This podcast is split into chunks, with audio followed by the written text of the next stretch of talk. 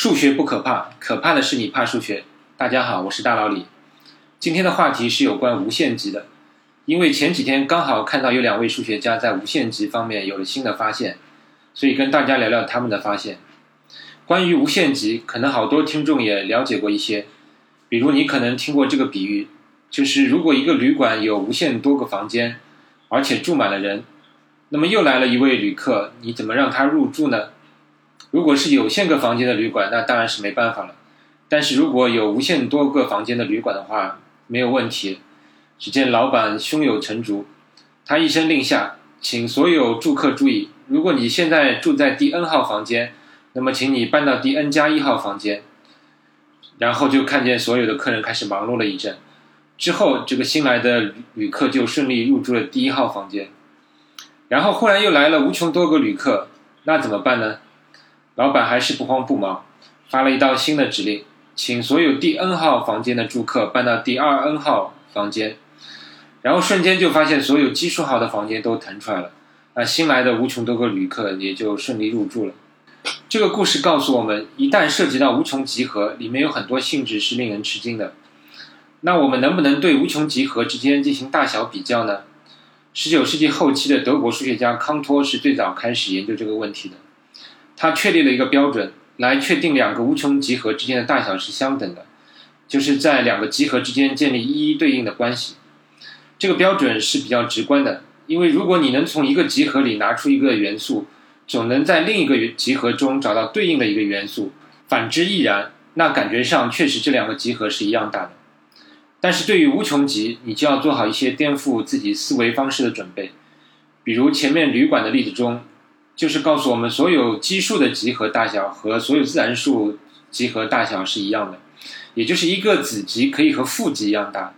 这在有限集合里是不能想象的，但是在无穷集里确实是司空见惯的。那你可能要问，是不是所有无穷集都一样大呢？如果都一样大，那无穷集就一点不好玩了。还好康托就证明了实数集不可能与自然数集建立一一对应的关系。而自然数集又是实数集的子集，所以实数集的基数要大于自然数集的基数。这里的基数是基础的基，是集合论的一个术语，用来描述集合中元素的数量。而且它也证明了自然数的基数通常记作阿列夫零，阿列夫是一个希腊字母。康托也证明了阿列夫零就是无穷集基数中最小的一个，也称为可数集，因为自然数就是可以一个个数出来的。然后实数集的基数通常记作二的阿列夫零次方，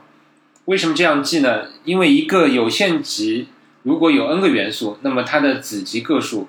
包括空集和它自身的话，那么它的子集个数就是二的 n 次方。这是一道很简单的排列组合题。而康托证明了任何一个无穷集由它的所有子集构成的集合的基数，必然要大于这个无穷集本身。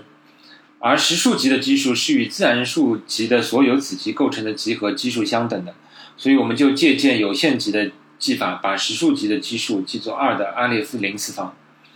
好了，前面说了那么多，就是为了引出这么一个问题：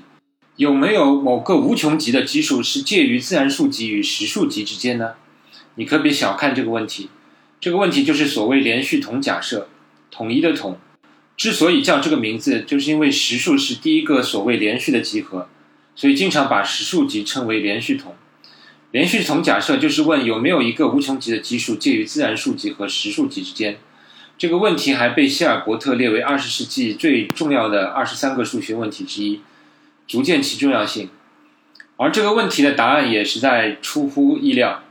先是一九四零年代。哥达尔证明了连续统假设在数学家最常用的公理系统，即所谓弗兰克尔策梅罗（简称为 ZFC） 的公理系统内是无法被证明的。这时大家可能还有一种幻想，因为哥达尔的证明其实是说，在任何数学系统里都存在不能证明的真命题。那有些人就认为连续统假设就属于那种不能被证明的真命题，那我就把它当成是真命题吧。而到了一九六零年代。保罗·科恩证明了一个更惊人的结果，就是连续统假设是独立于 ZFC 公理系统外的。这个独立于的意思就是说，你把连续统假设作为真命题也好，假命题也好，它都不会在 ZFC 系统里导出互相矛盾的结论。这样数学家就没办法了。你到底是把它当成真命题用呢，还是当成假命题用呢？科恩的结论就是说都可以，都不会导出矛盾。这很像那个平行公理的情况，你把平行公理作为公理或者有其他的解释，都可以导出一套不同的几何系统。但是关于连续统假设的这个结论是相当令人困惑的。那是不是关于这个问题就没办法继续研究了呢？还不是。其实，在一九四零年代，数学家就发现了两个有趣的集合，经常用字母 p 和 t 来表示。这两个集合的精确定义有点复杂，我可以大致说明一下。这个 P 集合首先是个无穷集，而且它的每个元素都是自然数的子集，而且都是无穷集，而且要求里面任意多的有限的子集的交集仍旧是无穷集，这就是 P 的大致定义。而 T 的定义与 P 类似，也是无穷多个元素，每个元素都是自然数的无穷子集，但是要求里面的任何元素都能进行比较排序操作。也就是前一个元素只要去掉有限个元素之后，都可以成为后一个元素的子集，而且这种排序是有传递性的。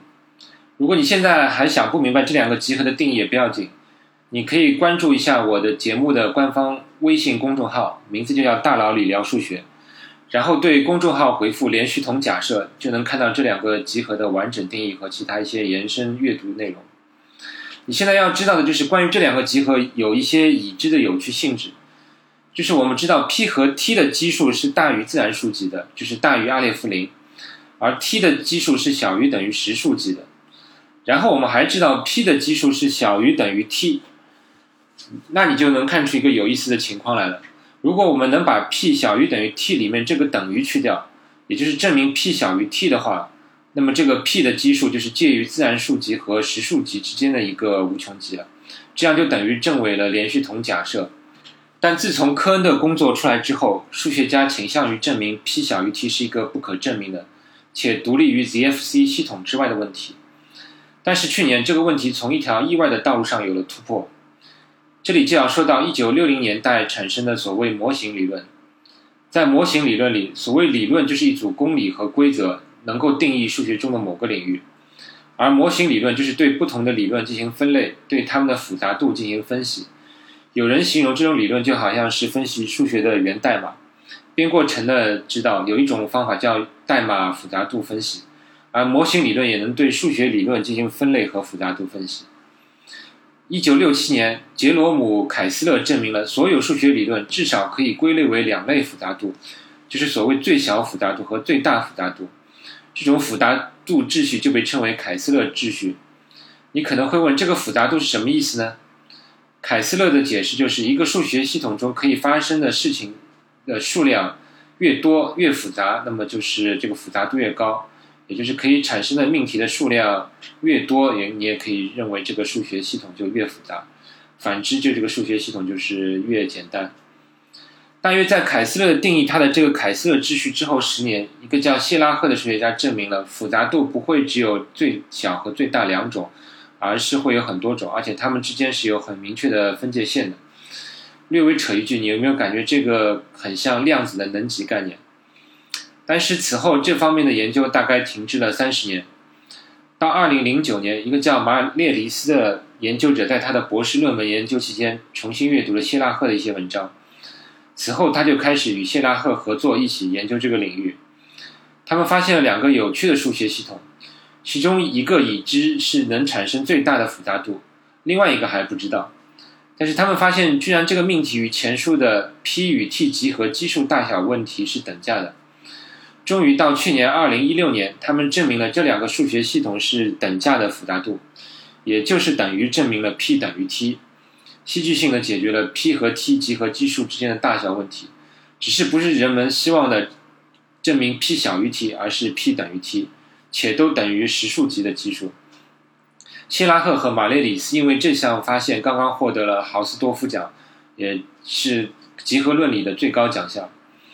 不过，证明 p 等于 t 其实才是符合科恩的结论了，否则这个连续统假设就等于是被证伪了。我觉得这个例子非常好的诠释了数学领域里经常出现的另辟蹊径、殊途同归的现象，就是一个领域里的研究意外的解决另一个领域里的重大问题。比如这个问题就是模型理论的研究解决了集合论里的一个重大问题。所以，它也告诉我们，对数学研究纠结于一个小的领域或者特定的问题，往往不是一个好的方法。